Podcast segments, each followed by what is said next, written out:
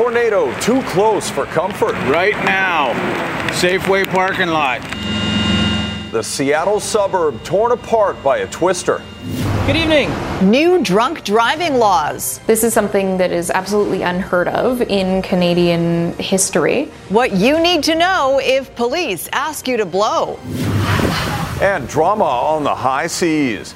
And I saw these guys go out and that it was it was risky. BC Ferries passengers witness a life-saving rescue. You're watching Global BC. This is Global News Hour at 6. Good evening and thanks for joining us. We begin with breaking details of that tornado that touched down late this afternoon just west of Seattle. The pictures are pretty dramatic. Roofs ripped off of homes and businesses, trees uprooted, and Nadia Stewart shows us the damage. That's for real, for real. Oh my God. Oh my God. It is the kind of devastation people who live in Port Orchard say they've never seen before. There it is, ladies and gentlemen, a tornado in Washington State. 58 years, born and raised. Port Orchard Public Works Director Mark Dorsey says it's easy to see why so many were caught off guard on Tuesday afternoon. If you've seen some of the pictures of roofs torn off and damaged houses and buildings, everybody's freaking out because it's like, this is Washington. We don't have tornadoes in Washington. The tornado touched down just before 2 in the small town of Port Orchard, about one hour west of Seattle by ferry. About 90% of the city lost power, with the tornado uprooting trees, sending them crashing into power lines and homes. Right now, Safeway parking lot. There's quite a bit of residential damage. There's going to be a dozen or so homes that people may not be staying in their house tonight. And then there's definitely some commercial properties that sustain damage. At this point, there have been no reports of serious injuries. We're all okay. So thank you, Lord. but the cleanup could take a while. Weather events like this are rare here. On average, Washington state sees about two tornadoes per year. The focus for Tuesday night is on ensuring all of these homeowners have a place to spend the night. On Wednesday morning, Dorsey says they'll have a clearer picture of which buildings might have to be condemned. Nadia Stewart, Global News. Amazing images for sure. And meteorologist Kristi Gordon is here to talk about just how rare this is. Kristi, not a lot of people can remember anything like this on the coast. No, certainly not. Not in their lifetime. Thanks, uh, Chris. So you heard Nadia say 2.5 uh, tornadoes in Washington state in a year, but the likelihood of that being in the Puget Sound area is very, very small. Here's some stats, though, on BC. Tornadoes on record. So since 19, sorry, 1894, 51 in all of BC and only 18 confirmed. Now, for the South Coast, we've only had 10 and only six of those confirmed. And in the last 40 years, uh, I have only been able to find F0 tornadoes, nothing stronger than that, just to give you a perspective. Here's some of the more recent ones. One actually happened uh, just this past September near Hayward Lake, uh, near Mission uh, in so, yeah, not too long ago, but it looks like from there on in, it's sort of once every 10 to 12 years uh, based on our stats here across the South Coast. Now, keep in mind, these are single cell tornadoes. These are not supercell tornadoes. So, the scary part with this is that they develop really quickly and they can cause a lot of destruction without very much warning at all. Sure saw that down in Washington State. Okay, thanks, Kristi. We'll check in later. Now, Canada's new drunk driving laws are in effect, and drivers will now face stricter penalties. But it's the enhanced power of officers that's raising questions tonight. Our Rumina Daya is live with more on the change. Rumina, police are now able to demand a breath sample from any driver they stop. Any driver, Sophie. That's what the new law states. Bill C 46 will give police across this country more power, and if drivers refuse to blow, the consequences will be severe. Cheers. Not everyone is celebrating the new legislation. Blow, blow, blow, blow, blow, blow, blow. Police across Canada now have the right to demand a breath sample from any driver they stop, period. Yes, drinking and driving shouldn't happen, and we want to keep people safe, but I think history has shown that the erosion of civil liberties has never been a good thing for the public. Under the old law, police were required to have reasonable suspicion a driver was impaired before they could demand a breath test.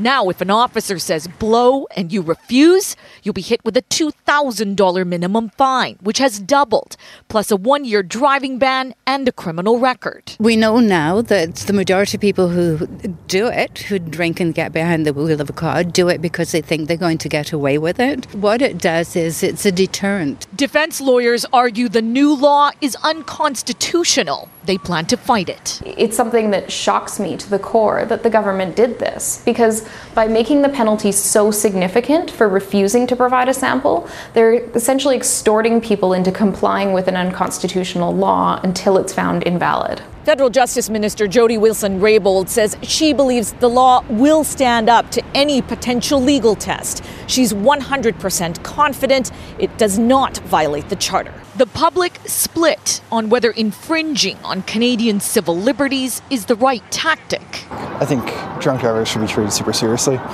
So I think I'm, I'm for it for sure. I think they already have too much power as it is, but I think it's probably going to be a good thing because lots of people drink and drive. I think that there should be um, probable cause before you pull someone over because you want to feel safe um, driving like you're not a target. All right, Rumina, so to be clear, what is the advice to drivers if they are asked to take a breathalyzer? It was a little unexpected, Sophie. The lawyers, at least that we spoke to today, said that you should blow first and fight it later in court because the penalties are just so harsh now. If you're stopped a second time and you refuse to blow, it's a minimum of 30 days in prison. Sophie. I'm sure we'll be hearing more about this issue in the weeks and months to come. Rumina, thank you. Well, it's been more than two months since marijuana became legal in Canada, but in all of BC, known for its high quality bud and copious consumption, there are only two shops legally selling it, and not one of them is in Vancouver. How can that be? Well, as Aaron MacArthur explains, there's a lot of blame to go around. Yes, yes, I mean, that's just always a wonderful thing. Not a lot to do these days for the employees at Evergreen Cannabis. The shelves are empty. The store shut down voluntarily while the paperwork ground its way through the system. The application was submitted in August, and they have no idea when they can start to sell government weed. We're so close, I, I could taste it. I just really, really hope I see it before Christmas. The regulations are rigorous. Rightly so. But according to applicants, there is confusion about the process. So far, the only city in BC to figure it all out is Kimberley, where the lone private cannabis shop is open. I wouldn't describe it as overly difficult. It was just very arduous. In Vancouver, applicants need city land use approval first before applying to the province, which then sends the application back to the city to be recommended back to the province. Four months later, there are five shops in Vancouver on the verge of opening. The province expects approval possible by the end of the year. People have said, look, why aren't there 250 stores up running day one? And we've made it clear it's going to take two to three years for a fully functioning retail system to, to be in place.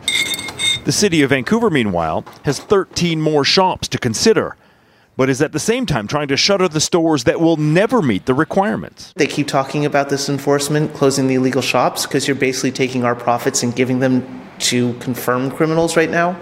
Even when approved, Evergreen still needs a business license from the city, which should at this point be a formality. When they will finally be able to sell to the public is still an unknown. Aaron MacArthur, Global News. A two year old is very lucky to have escaped a cougar attack in Mission with only minor injuries. Cascade Falls Regional Park is now closed as conservation officers monitor the area and come up with a long term solution. The attack happened yesterday afternoon as the toddler was walking along a trail with his nanny. It's likely it could have been moving through the area. There's nothing holding it here. As far as we know, it's an isolated incident. The big cat has yet to be found. Thankfully, the little boy ended up with only scratches and a small puncture wound to his arm. The lower mainland housing market is shifting in favor of buyers now. And according to a new report, those declining sales and lower prices mean that BC's housing market is officially in slowdown mode. Jennifer Palma has a closer look at how much it's down and how long it could stay that way. She's a great big. Uh, After years of a seller's market, it seems the tide is turning. Buyers are getting a break when it comes to home prices. A Central One Credit Union report points that out. The policy driven events that we've seen have really lowered the number one, the overall sales conditions. We're seeing uh, slowing prices. We're also expecting to see uh, a significant slowdown in the overall uh, new home starts. The report shows resale home transactions fell 17% this year while resale prices are also set to go down about 2% to an average of $520,000 next year. The reason for the decrease? For the most part, government policies. We saw the federal government come in with a 2% stress test and new mortgage rules. And, and trust me, that has had a bigger impact than anything we've seen in years. Follow that up by the provincial governments uh, addressing vacancy with the vacancy tax, foreign buyers tax. Construction is also set to be affected, with housing starts dipping from 39,500 units in 2018 to less than 32,500 units in 2019 and 2020. So this is a one bedroom and den. It all adds up to offering up buyers more time. They can be patient in, in the uh, in their negotiating. They don't need to jump on any particular property uh, because there's going to be quite a bit available in the market. Uh, for sellers, if they really feel they need to sell, then they're going to have to cut their prices. Were you guys the Central One Credit Union report says the BC housing market is in the midst of a mild recession that could last up to three years. My prediction is we'll have a slowdown in December, January, February, followed by a revival of the market in the spring market. Jennifer Palma, Global News. Well, Keith Baldry joins us right now with more on the financial shortfall this slowdown mm-hmm. could create for the government. Real estate so important to the economy here, Keith. Yes, very important to the government's bottom line, Chris. So it didn't get a lot of attention, but this quarterly report just came out a couple weeks ago.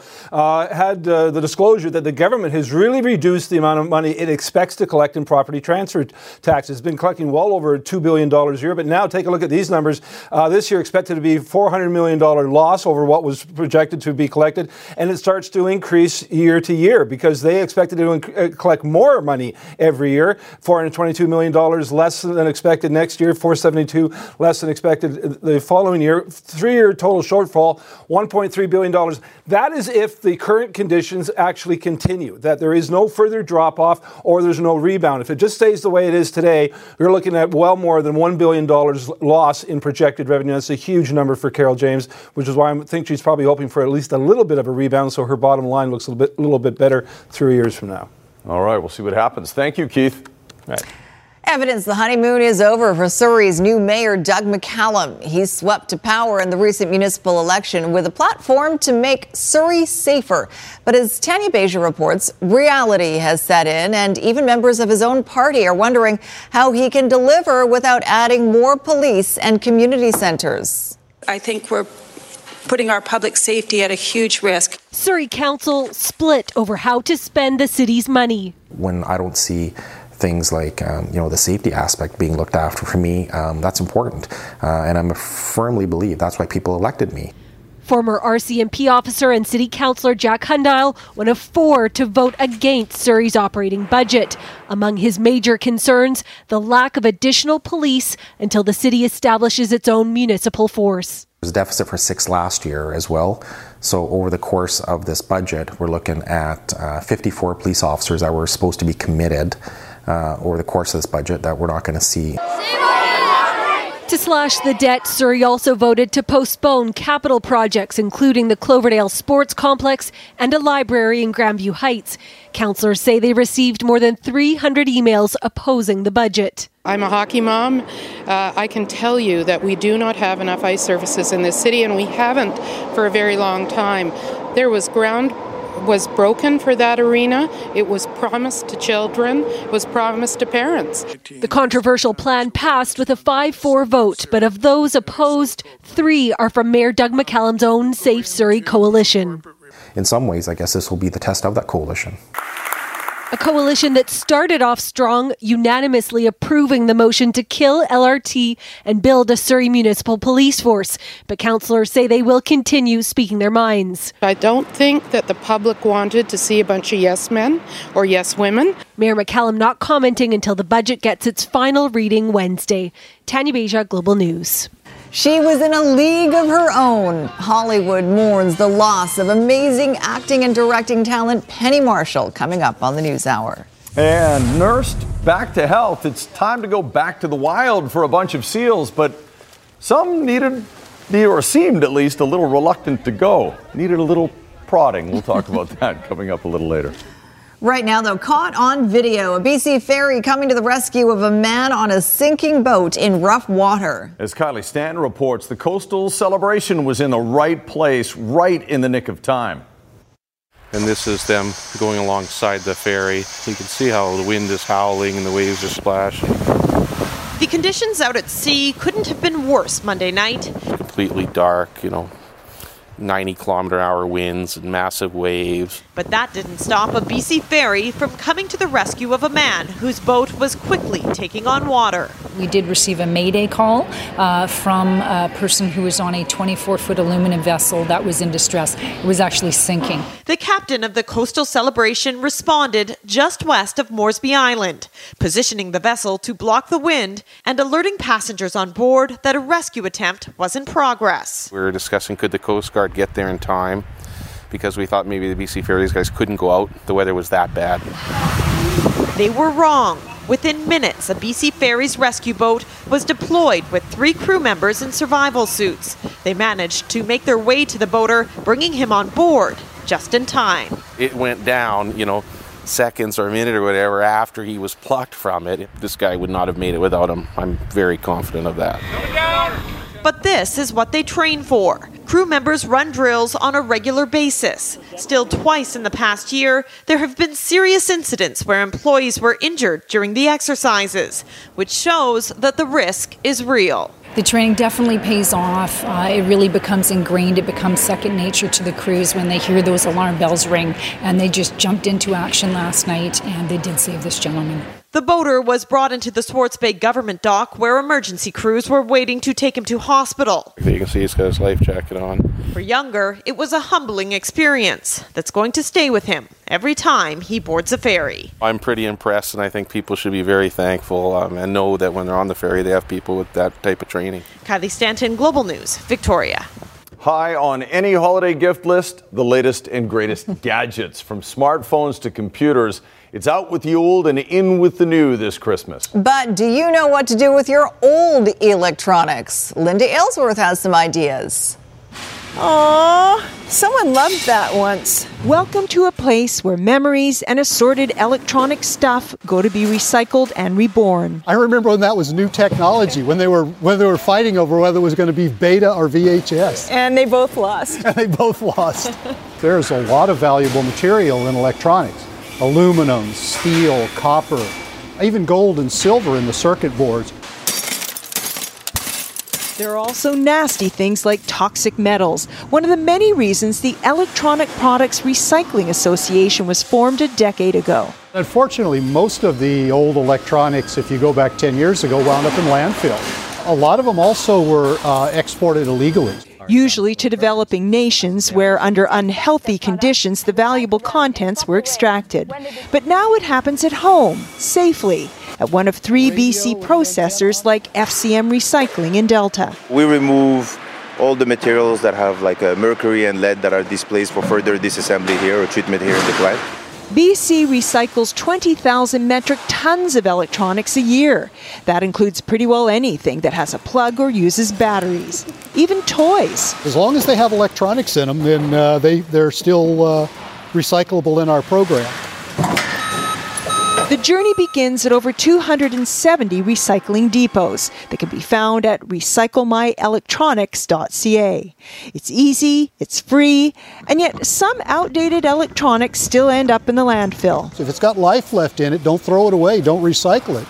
But uh, yeah, once it's dead, uh, then bring it to us. Linda Aylesworth, Global News. It's a better alternative than sitting in the corner of my living room collecting dust. Right. right, or the back of a closet or drawer somewhere. Well, some harbor seal pups are heading home for the holidays thanks to the Vancouver Aquarium's Marine Mammal Rescue Center. Three, two, He was making a break for it there. The center staff today released seven more of the 172 seal pups that they've rescued over the year back into the water at Richmond's Iona Beach Regional Park. While one of them made a beeline for the water, two others had to be convinced to leave their cages. The rehabilitated seals included peanut butter cup, pumpkin cheesecake, and cinnamon bun. Adding to the occasion, a flock of snow geese, giving them an official send off. Well, These guys come from all over the uh, British Columbia coastline. Uh, they've been phoned in by members of the public who've been concerned or concerned citizens in any sort of way that have seen these animals on the beach. We'll observe them for a, a period of time to ensure that they actually have been um, abandoned or lost with their mums, and then they're brought into our facility then.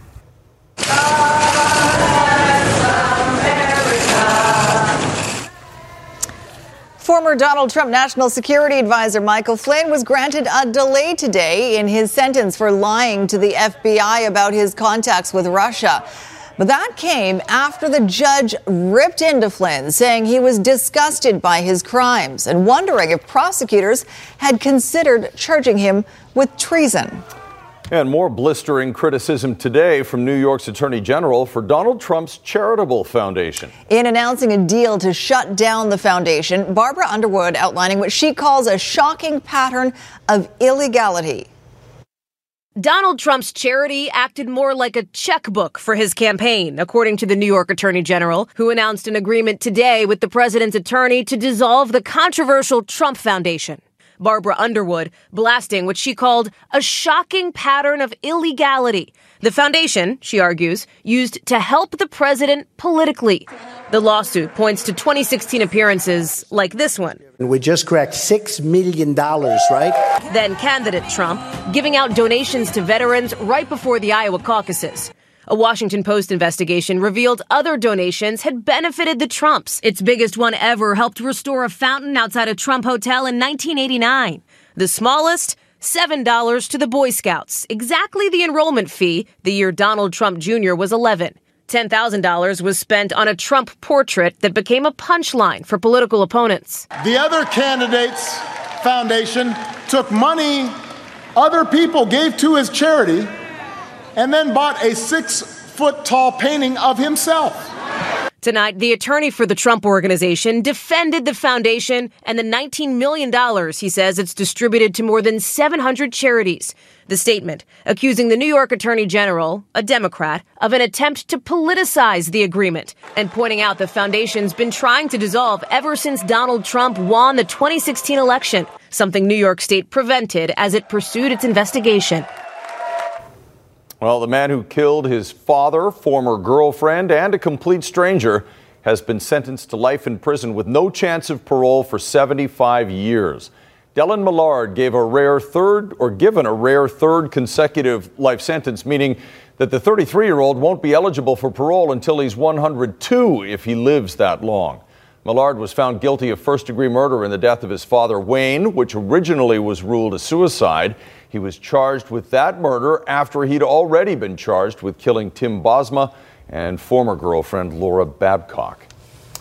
In health matters tonight, Vancouver's new mayor trying to hit the ground running in his attempt to ease the city's illicit drug overdose crisis. As Grace Ke reports, Kennedy Stewart's emergency task force today recommended some immediate action to save lives. Every day, on average, one person dies from overdosing in Vancouver. Now, Mayor Kennedy Stewart is making 23 recommendations laid out from his overdose emergency task force. Unless we take urgent and bold action now, our friends, family, and neighbors will continue to die. With the majority of deaths occurring in SROs, supportive housing, and shelters, one proposal calls for an 18 month pilot of an overdose prevention site in at least five private SROs. We have started to uh, track the uh, buildings where deaths are occurring and work with providers to implement what we call overdose prevention services. It may be identifying a space in a building where staff can observe residents to well, while they're consuming drugs and are trained to respond if there's an overdose. About 40% of deaths are caused by inhaling fentanyl. With only one inhalation tent in Vancouver, a new one is being recommended. There's also a call for a clean drug supply. The city would find storefront space where the BC Centre for Disease Control can launch a hydromorphone pilot project. There's a really good understanding that Safe Supply is going to really help um, folks uh, get what they need as opposed to having to. Um, to use that what's the killing them on the streets. The strategies highlight support for indigenous communities, including women and children, stopping the cycle of overdose and introducing a safe supply. So I'm calling on the provincial and federal government to seek their commitment to enter into a new Vancouver agreement to have a long-term approach to addressing this crisis. As for the cost, half a million dollars one-time commitment would come from the city, 2.7 million from the province and $770,000 from the federal government. The report goes before council for approval on Thursday. Grace Ke, Global News.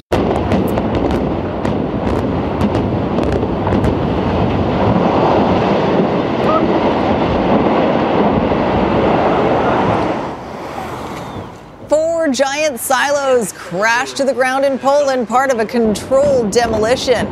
The silos were built in the 1960s and were part of a cement factory for more than a half century. They are making way for a new 2,500 unit housing development.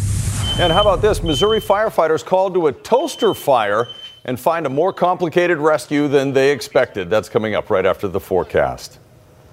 Some wild weather out there, particularly for Washington State. Yes. Uh, Kristi Gordon joining us, and a lovely way to start it off. Wow. That's right. So while they're dealing with thunderstorms south of the border today, we did have a few thunderstorms across Vancouver Island, but this is what we were enjoying today. Of course, it's a combo between the heavy rain and the sunshine, and that's what we saw today. So thank you to Alexander for that shot. We've got a few of them. A lot of people sending me rainbow photos today. Thanks to Joan for that one, and another one from Linda. So here's a look at the reason why. We certainly had some pockets of bright spells or blue sky, but we also had pockets of rain We've got one that is just about to move onshore across Metro Vancouver right now. So this will be on and off through the overnight period, focusing in on that Port Orchard area just to show you the cell that rolled through there. A single cell, very intense, developed, and uh, the touchdown, it, as, as far as we know, lasted only between a minute or two, but incredible destruction through that area. Uh, we still don't have uh, confirmation as to how strong the tornado is.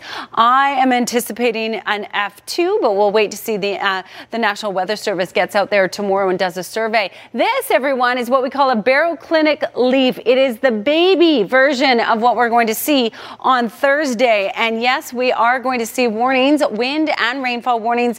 It will develop through the early morning hours on Thursday. So watch for that Wednesday. We'll be giving you warnings tomorrow. In the meantime, winter storm warning. Wait you see what's going on on the Coquihalla. Whiteout conditions, a ton of snow, still expecting another 25 centimeters in the next 24 hours. They're seeing gusty winds as well. That's why I recommend waiting. Tomorrow afternoon, there might be a brief window. Allison Pass also experiencing similar conditions. Rogers Pass and Kootenay Pass as well. So most of the mountain passes right now not in good shape. Showers across the coastal regions. A nice little break across most of southern BC for tomorrow. We also are just expecting a few showers. It is Thursday that the next storm pushes in and it will move in early on Thursday. And I'll leave you with one last beautiful rainbow shot from Leanne in Port Alberni. That's a good Double one. rainbow, actually. Yeah. yeah. Beautiful. Thank you very much, Kristi. Firefighter body cams capture a relatively routine call in Missouri that became a lot more urgent. Anybody in here?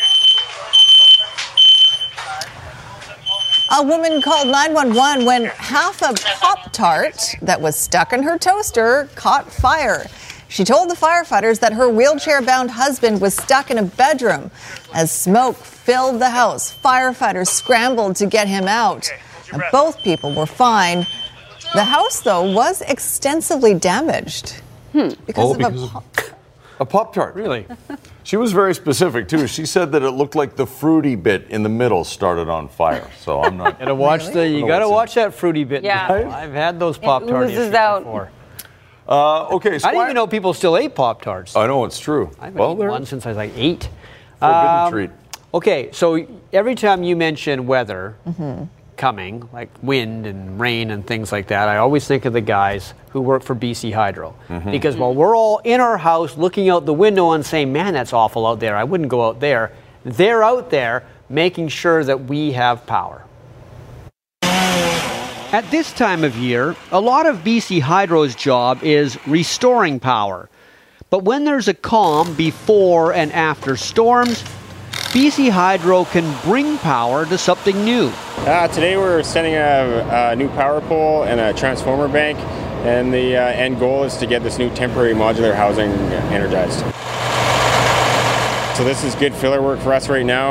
Um, we're always waiting for the next storm to come in, and, and this is a good way to fill our day. Anything Hydro's linemen do is not easy. There is always an element of danger.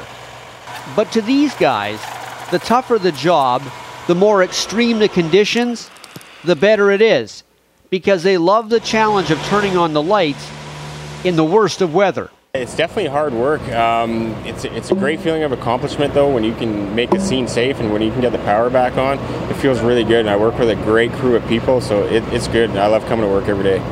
And it's a good thing the linemen love to work because stats show this job is getting busier. Outages because of storms increased 265% from 2013 to 2017. Last year, 1.18 million customers were affected by an outage at some point. We are busy with lots of storm stuff. There's currently lots of storm damage repairs going on right now up at Sechelt and North Shore and all that. But despite that, so far the volatile weather of late fall has not been as bad as it was last year. Uh, this year it's nice and mild. It's been pretty good. Um, the winds have come in, but um, they haven't brought down too much trees because our arborists have been on top of the stuff throughout the year and they've predicted uh, where the hot spots are over previous storms and they've cleared them up over the year. So um, this year we, we're so far we're getting off pretty lucky. Mother Nature has given us a bit of a break. Poor young player, Olli. Oh boy, Olli. I oh, remember when they selected him and the crowd at Rogers Arena was like, oh, because they wanted somebody else. Such a lyrical name, though. It is a great name, though, isn't it? On December 3rd, the Canucks said Olli Juolevi's knee did not need surgery. He'd only be out two or three weeks. Today, we found out he had surgery on that knee, and now he's out six months. That's quite a change. Now, I know it's revisionist history, and the Canucks have made great draft picks with Pettersson and Boeser, but can you imagine if they had picked Matthew Tkachuk instead of Juolevi, as everyone thought they would? They'd have two solid lines. They had Horvat and Tkachuk together on one line, Pettersson and Boeser on the other. Yes, Canucks Nation, we can only dream about that. Guy on the far right is Sven Baertschi at practice, but not yet ready to play. He'll spend all of this week working out with the Canucks as he looks to come back from his concussion after the Christmas break. Hasn't played since October 24th, did have three goals in his first 10 games before getting hurt. Well, tonight at Rogers Arena, Canucks and Lightning. The Lightning have the most points in the NHL. They have scored the most goals, but the Canucks did beat them back in October in Tampa Bay 4 1. That was the night Vancouver scored four goals in the third period to win. Now, since then, Tampa Bay has gone right up to the NHL's penthouse suite, while, of course, November saw the Canucks fall down the stairs out of a playoff spot. But Vancouver has gotten 11 out of a possible 12 points in their last six games. And Lightning coach Jon Cooper, good Prince George boy, uh, who probably grew up watching the Vancouver Canucks, says he likes the direction Vancouver's going in. But they're playing much better than when we played them. And, um, you know, you can see Pettersson's really coming into his own. Um, but they've got a, a, really good core, like, you know, Boeser and, and Horvat. You just look at that group of guys and um, the other thing is they're getting the goaltending, and when you're getting that, it's um, you know we're you see that in us too. When you get good goaltending, good things happen. Vancouver Warriors' first home game, Rogers Arena, Friday against Calgary. The same team the Warriors beat last Saturday, 14 13 in overtime. Vancouver actually scored the final six goals of that game, showing that things already look different than last year when they struggled as the Vancouver Stealth. Veers into the zone, takes the shot, he scores, and Vancouver with the come from behind win. It was a, a storybook uh, way to finish our first game, and uh, I felt really good for all the players, but specifically the, the nine returning veterans that had to adhere to in 16 uh, season last year, and um, you know it was it was a great way to kick off the season. Well, an absolute shocker here for Roughnecks fans. We had a uh, didn't have an exhibition game, had a shortened uh, camp, and so there was a lot of press out there about, you know, this was a, a bad team and da da da da. But our guys believe in themselves. We believe in our coaching staff. Our boys were hooting and hollering it up, and apparently that wasn't uh, taken too well by the Calgary team. But you know, when you come off a season like we have, to to win a big game on the road, I, I would expect any team to be hooting and hollering. So. You play goalie in lacrosse with a lot of pads. Yeah. A lot of pads. Uh, DeVone Claybrooks has filled all the vacancies in the BC Lions coaching staff. It includes former players like Nick Lewis, who caught so many passes in the CFL. He'll help out on offense. If the Lions ever have an old timers game, they now have Nick Lewis and Geroy Simon. uh, Brian Chiu, Vancouver College football legend, will work with the offensive line. Ryan Phillips, who played 12 years with the Lions, is back to work with the defensive backs.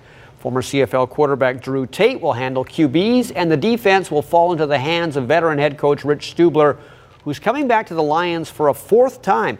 Claybrooks wanted coaching experience with Stubler, and he also wanted coaches who were not too far removed from being players themselves. Well, it's imperative, to, especially in this day and age, to be able to relate to the players, and that's the key, to, especially with, to get the buy-in. And when you have former players, just like I said earlier, it's easier to say, like, I understand the grind of training camp. You know, a, a lot of the coaches understand, except you know Tate, he's a quarterback, so he really don't understand the grind of training camp. But everybody else understands the grind of training camp, and you know, Stoops. Uh, forgot more football than I know. So uh, that's a great asset as well. Yeah, that's going to be my next question when I see Rich Stubler. I mean, that's a name that people are familiar with. Uh, he's been around almost as long as the pigskin on football. Yeah, I, I joke to him, joke with him all the time about it. He played with no face mask, and I was like, "Do you remember when you played?" But uh, he's a, he's a great mentor of mine, a good friend, a guy that we can lean on as a defensive guru. And I think with the weapons we're able to put together, we should be able to fly around on defense. In North America, it's called a firing. In the UK, it's a sacking. Whatever it is, your coach is out of a job. And today, Manchester United got rid of Jose Mourinho. He held the job for two and a half years, but right now, Manchester United is floundering. They have only one league win since November 3rd. It looks like Ole Gunnar Solskjaer will be the interim manager. Turbulent tenure for him at Man U, for sure. Yeah, we have a few Man U fans in this building. Yeah. And they're not unhappy about what happened today. Good to know. All right. Thanks, Squire. Thanks, Squire. We'll check in with Andrew now and a preview of Global News at 11. Ann. Thanks, Chris. And we continue to follow developments into that tornado that tore through a town just west of Seattle this afternoon. And a weather warning has been issued for a number of the interior BC mountain passes. Between 15 and 25 centimeters of snow is expected along the Coquihalla by morning. That's in addition to the 30 centimeters that's already fallen. A travel advisory is in effect between Hope and Merritt. We'll have the latest when you join us tonight at 11 o'clock. Sophie, Chris. All right, thanks, Ann. Here's today's snow report. Whistler Blackcomb base of 208 centimeters with 26 new. Grouse base of 107, 114 Cypress. Sasquatch opening to be determined. Revelstoke a base of 165 centimeters. Fernie 133, Manning Park 107, and 154 Whitewater. Big White's base 112 centimeters, 129 Silver Star, and 107 Sun Peaks. Kicking Horse a base of 126. Mount Washington 55 new centimeters has fallen, and Powder King's base at 145. Coming up on ET Canada, it's Superstars and Seniors, starring Cardi B and Duchess Meghan, plus Will Ferrell and John C. Reilly and the golden voice of Carlos. It's a new Christmas classic. That's all coming up at 7 right after the news hour. But for now, it's back to Chris and Sophie. Thank you, Cheryl. Well, she first hit it big as Laverne, who, along with Powell Shirley, dominated comedy television in the 70s and 80s. Remember it well. Penny Marshall went on to become one of Hollywood's most successful and respected producer directors, and her contributions to entertainment are being remembered with love tonight. Penny Marshall was born in the Bronx and into show business. Her brother Gary and sister Ronnie were producers.